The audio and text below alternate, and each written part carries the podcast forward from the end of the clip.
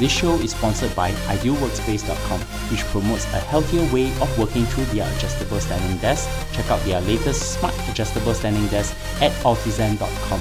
A L T I Z E N.com. Welcome to Analyse Asia, the podcast dedicated to dissect the pulse of business, technology, and media in Asia. In this episode, I speak to Michael Kriak and Gwendolyn Regina from Mashable.com. We discuss why Mashable has shifted their recent strategic focus to video and discuss their footprint across Asia by bringing local content to the global community. Hi, Mike, and hi, Gwen. How are you doing? Hello, how are you? Hi, Bernard. Thanks for having us. Yes, and today I'm actually in the hub, and I had got this special interview through a former business partner of mine by the name of Gwendolyn Regina who is now the Director of Strategy and Business Development for Asia Pacific for a portal called Mashable.com. And sitting right beside him is Mike Kriak, the current Chief Operating Officer and Chief Financial Officer from Mashable. This interview didn't come easy, so the first thing I probably have to start off with Mike first before I talk get to Gwen. What brought you to Singapore?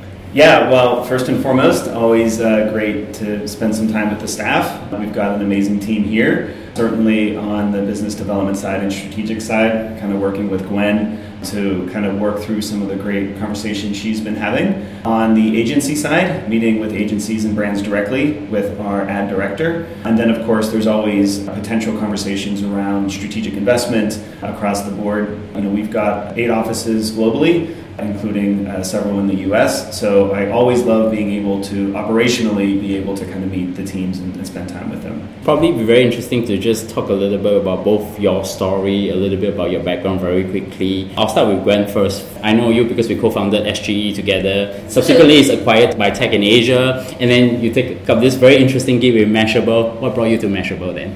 So Mashable for me, when I first met Adam Ostrow, who's Mashable's chief strategy officer, uh, we started talking. You know, we met on random drinks, and it was very interesting to me because Mashable is such a well-known brand.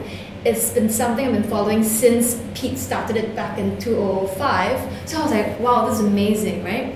And because Mashable also is such a mass consumer brand, I really, really wanted to be part of something that had a big story to tell. You know, at the intersection of tech and digital culture, which is something I've always been interested in. And so when the opportunity came up, I was like, of course I had to do it. Yeah, and it takes a lot of your time because I know you have been traveling for the last couple of months, going to every part of Asia to expand the footprint of Mashable. So, Mike, what about you then? How did you get started, and how do you eventually come to your current role in Mashable? Yeah, so I've uh, always kind of worked with digital startups. I started my career at Arthur Andersen on the audit side, uh, kind of in Internet 1.0. So, kind of in from 96 to 2000, I was up in Boston auditing and checking out internet companies. Of course, wanted to start one and join one myself. So, in 2000, I moved to New York and joined a content marketing company where I kind of took uh, privately in terms of what it was like to raise capital for them, did some acquisitions, and then eventually sold that company uh, to a, a, public company. Uh, then I joined a, a, more traditional media company called Haymarket, which is one of Britain's largest private media companies with a huge international footprint, even here as well in, in Southeast Asia.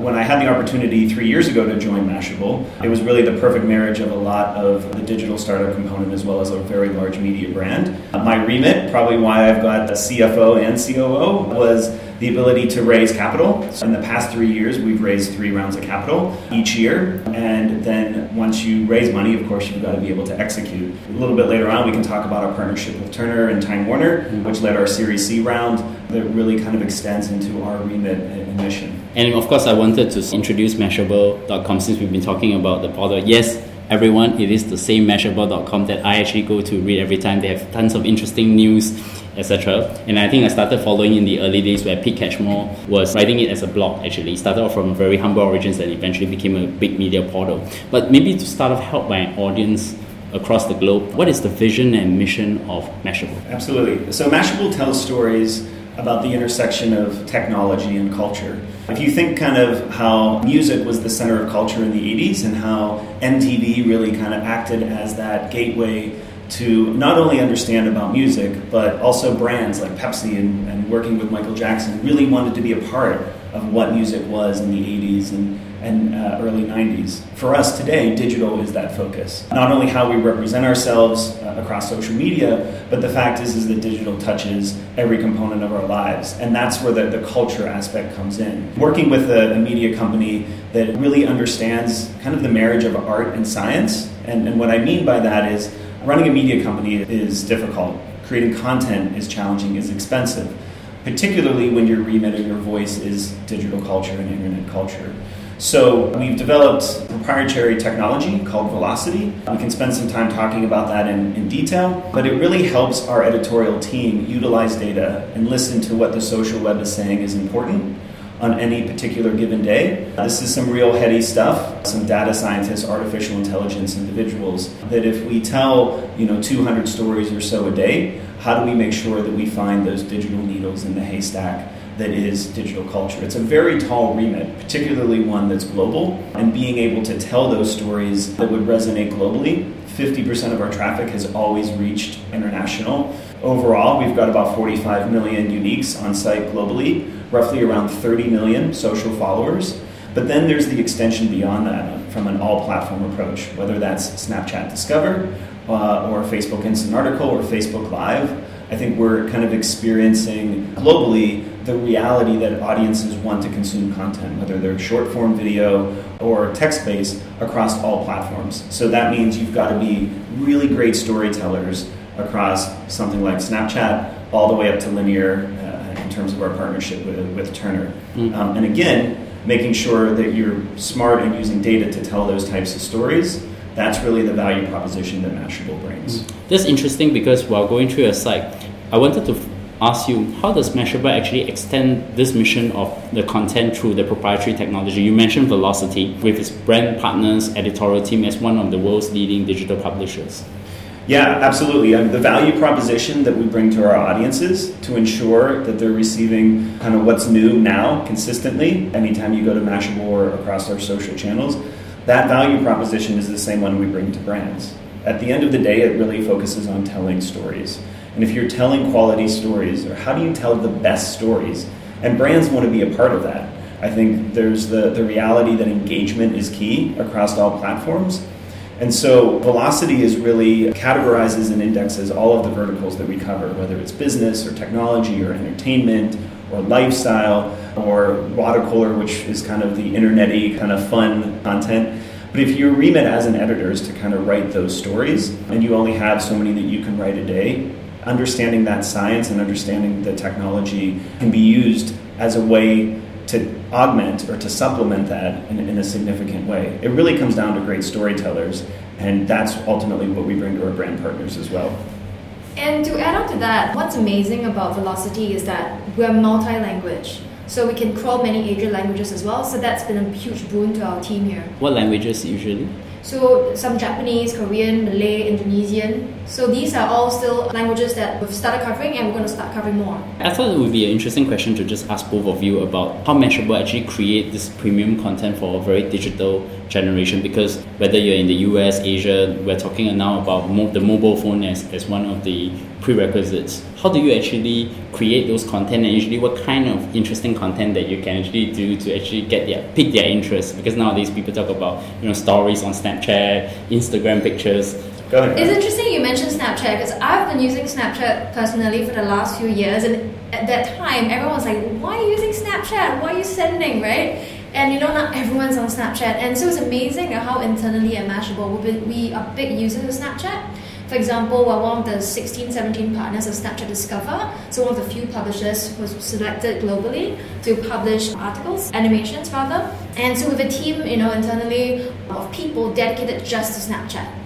So we're very, very socially driven. We understand how that we need to really distribute our content and go to where our audience live online. Yeah, I mean, it's a really great point. I mean, the fact is, you know, our audience uh, is millennial and younger, right? So kind of the majority, 67% millennial and younger. And so it's by and for millennials. And so you want to be able to do that. You know, I use Facebook Live personally myself, and we want, and, and it really kind of goes back to kind of Pete's remit, which is when something like Meerkat or Periscope comes out and a live component, you have to be adaptive and, and responsive because all of a sudden then it's like, how are you going to use this platform? Well, I don't know. Sometimes it gets a little messy. Sometimes you try it, something works, something doesn't. But you have to be able to apply resource to those emerging platforms because that's ultimately where your audience is. You know, you're not going to continue to win the day if you try to keep a walled garden approach. This is what we call an all platform approach, so that Velocity also helps tell the, the best stories for those particular verticals. So, does this story or would this story perform better on Facebook mobile than on Twitter? Why? And what type of audience is there? And what type of audience, what type of content do they like? So it's that technology that really sits at the core of our value proposition. It's interesting that you mentioned this, and I thought maybe it might be just a follow up question to think about the Asian context where the Asian messaging apps such as Kakao Talk, Line, and WeChat are actually very dominant. I think even in Vietnam, there's something called the Zalo, mm. which is the equivalent of a messaging app. So, what I'm going to be asking is does it mean that even with, with those platforms you're going to experiment your content to distribute through them then oh for sure you know i've been working in the asia region for such a long time and i use a lot of these asian messaging apps and so we're already online for example and we're also already on viber so these are platforms that uh, you know we believe in. We know that they have huge audiences, you know, and we are really uh, pushing out content through these platforms. We also have a Youku channel in China, and we're also exploring you know other platforms, for example WeChat for sure, and a few others as mm. well. I think there was another part of the question that we haven't really talked about. Are there any like interesting stories that you have gone through with these platforms and that you can push, and some of the categories that you all think was pretty interesting for an Asian audience as well? Yeah, I think there's a couple. You know, Snapchat for me comes to mind, and Gwen, you can hop in. One of some of our uh, most interesting successes kind of surround themed editions. So um, there was the 30th anniversary of Super Mario Brothers kind of mm-hmm. announcing. It was a huge component where we kind of saw spikes of kind of a little over two and a half x what their normal audience would be. It resonates well. Gaming is obviously is very big, but you know that's not something that you never know until you try it, right? So our Discover team thought it would be really fun do things like that for Star Wars Day and, and, a host of others. But then the step further is well, how do you make kind of 13 pieces of unique content for the day that are fun and interesting?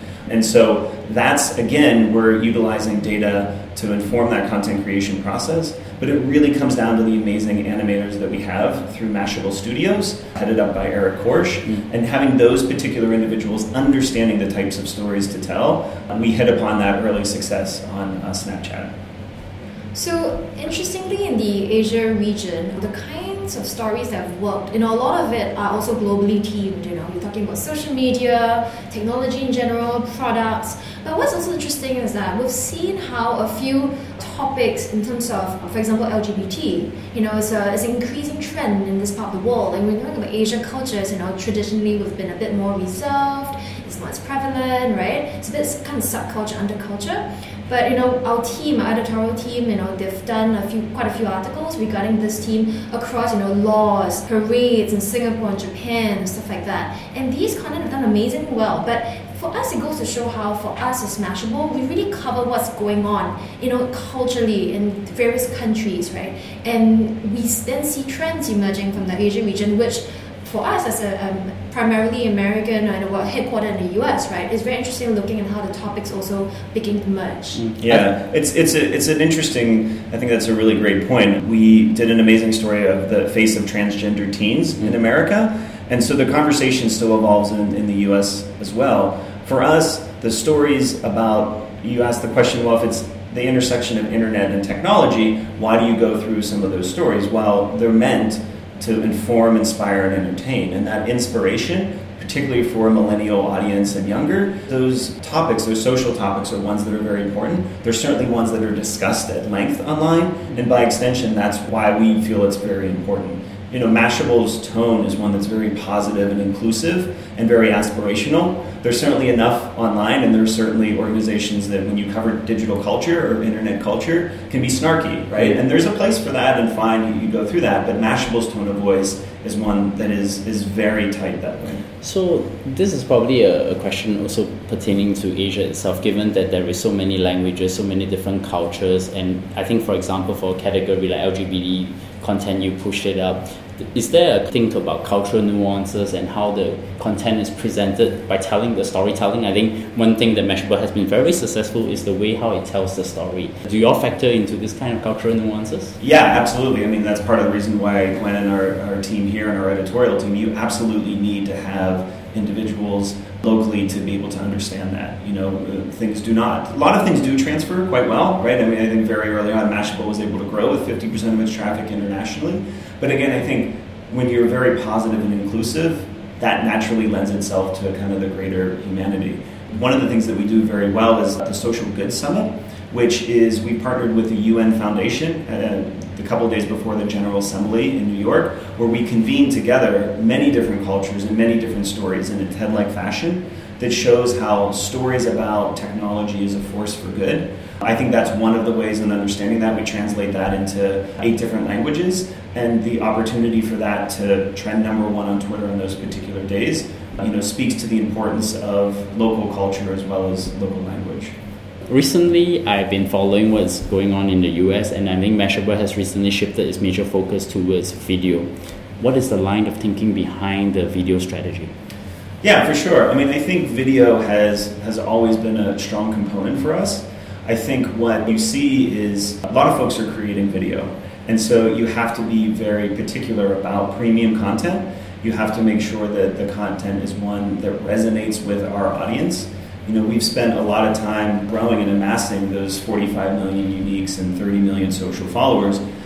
They're interested in internet culture, and we want to be able to tell stories about internet culture whether that's text based or video based. I think predominantly that short form video component, you've got to make sure that it's exactly the right voice. And so when you've got Eric Korsh, who heads up Mashable Studios and heads up all of our video initiatives, you bring together somebody uh, and a team globally of around uh, 65 individuals to be able to tell those stories in that voice and in that format. That's really, really important. Video is tough to do. And so you've got to make sure that you've got the right team in place and the right investment in place. You know, no organization has unlimited resource, and particularly, think it's part of the reason why, in terms of the investment that Turner had made in us for our Series C, they have obviously have a huge expert expertise in video. But ultimately, our goal is to utilize velocity to tell those stories in repeatable formats on the short form video side so that that becomes the predominant means of the ways in which our, our audience can kind of connect mm. with us. And, and what's I, interesting is also that, for example, we have Vietnam and Southeast Asia is constantly all the countries that consumes video the most. So, you know, we talk about Asia, like context, you know, video is obviously very interesting. And again, we bring back to our topic earlier, social media platforms. You know, again, with Philippines, Indonesia, constantly the two most top countries in the world, always on social media.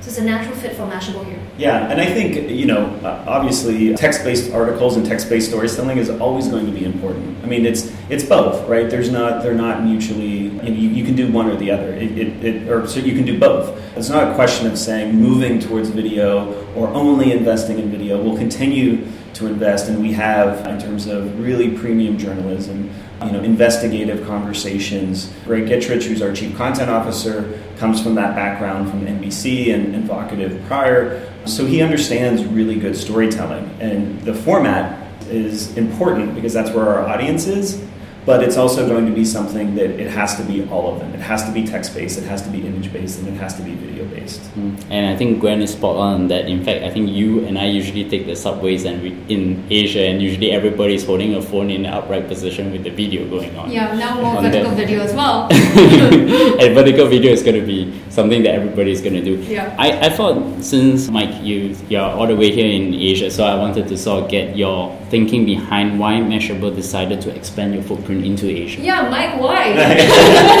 Because we love people like Gwen, and we want we want more people like Gwen.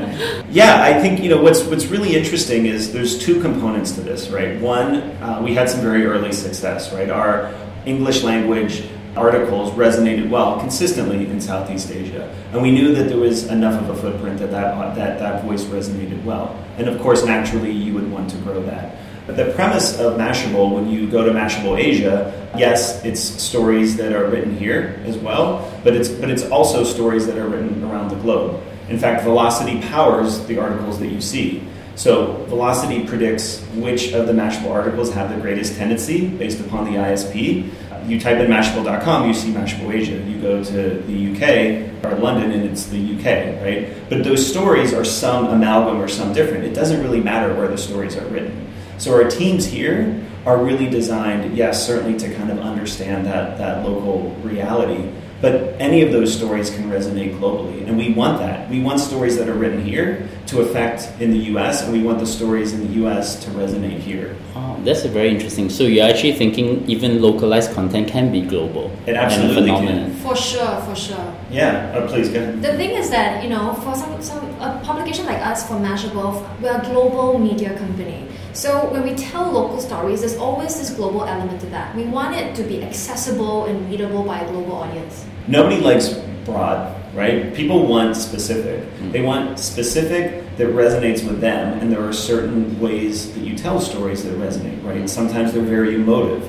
Sometimes it's access. Sometimes it's uh, the latest gadgets, or it's the way the, the way that you tell the story. Mm. And so we really want our editorial teams to tell those stories. They know their markets, but we also work with them to make sure utilizing velocity to do that to kind of hone that storytelling that has the greatest tendency to go viral globally And when we think about this storytelling done on a global scale, there's a lot of things as human beings that resonate with all human beings. And so these are just elements of great storytelling that our editorial team constantly does. yeah and we want stories that are local here to be able to resonate then we bring those stories globally and that, that provides greater access and greater communication and connectivity which is really ultimately our goal as a media company I see. So it's not scattershot, but actually really zoom into content that actually can be distributed globally, even from a localized perspective. Yeah, I mean, we always have instances of stories that end up trending globally, and that's really wonderful when you see that mix or that amalgam, and every time you click on it and you see Victoria, one of her stories, or one of our uh, local editors here. So it's really wonderful to see that, and it proves out the value proposition that is uh, that is Mashable. I have to throw this question to Gwen. What's the current footprint of Mashable in Asia? I mean, where are the countries that you have already started covering? Yeah. So editorially, our team, we write about stories across the entire Asia region. So be it somewhere in Singapore, Philippines, Thailand, China, anywhere where there's an interesting, relevant story for audience, our editorial team will cover it. So from the footprint side, that's more interesting because uh, in terms of partnerships, rather. So we have a partnership with one of the largest media companies in Thailand, Mono Group. So we already have some of our articles in Thai because we believe that to be truly global, you have to reach local audiences in their local language. You know, so that's just one of our first Asian language that we, we started, and we're looking to do more. So it's a very interesting conversation to have both Mike and Gwen uh, here to actually talk to us about Mashable and its footprint in Asia. But of course, like all my, my audience always want to find out this ultimate question. How do my audience find you both and Mashable? Of course, Mashable.com and download our app, Mashable, uh, and obviously follow us at Mashable across any single uh, platform, whether it's uh, on Facebook or Twitter or Instagram. Uh, for myself personally, uh, on Twitter, uh, it's at mkriak, K R I A K. Likewise, the same for Instagram or Snapchat, which I would, you know, you can see some amazing things that I've been uh, doing while I've been up to here. I'm a big fan. For myself, first I'm going to talk about Mashable Asia. So you can also find us at Mashable Asia on Facebook, Twitter, and other platforms. And personally, I'm at Gwendolyn Regina, basically everywhere. So G W E N D O L Y N R E G I N A. I know it's really long, so thank you for listening to that. You can find me at bernardleung.com or at bleungcw or subscribe to us at Analyse Asia, A N A L Y S E Asia. You can find us on iTunes, Stitcher, SoundCloud, Acast, and now Google Play, but limited to the US jurisdiction. And of course, please tweet and give us a rating or even upvote us in Product Hunt. And once again, Mike and Gwen, thank you very much for coming on the show. Thanks so much. Thank you, Bernard.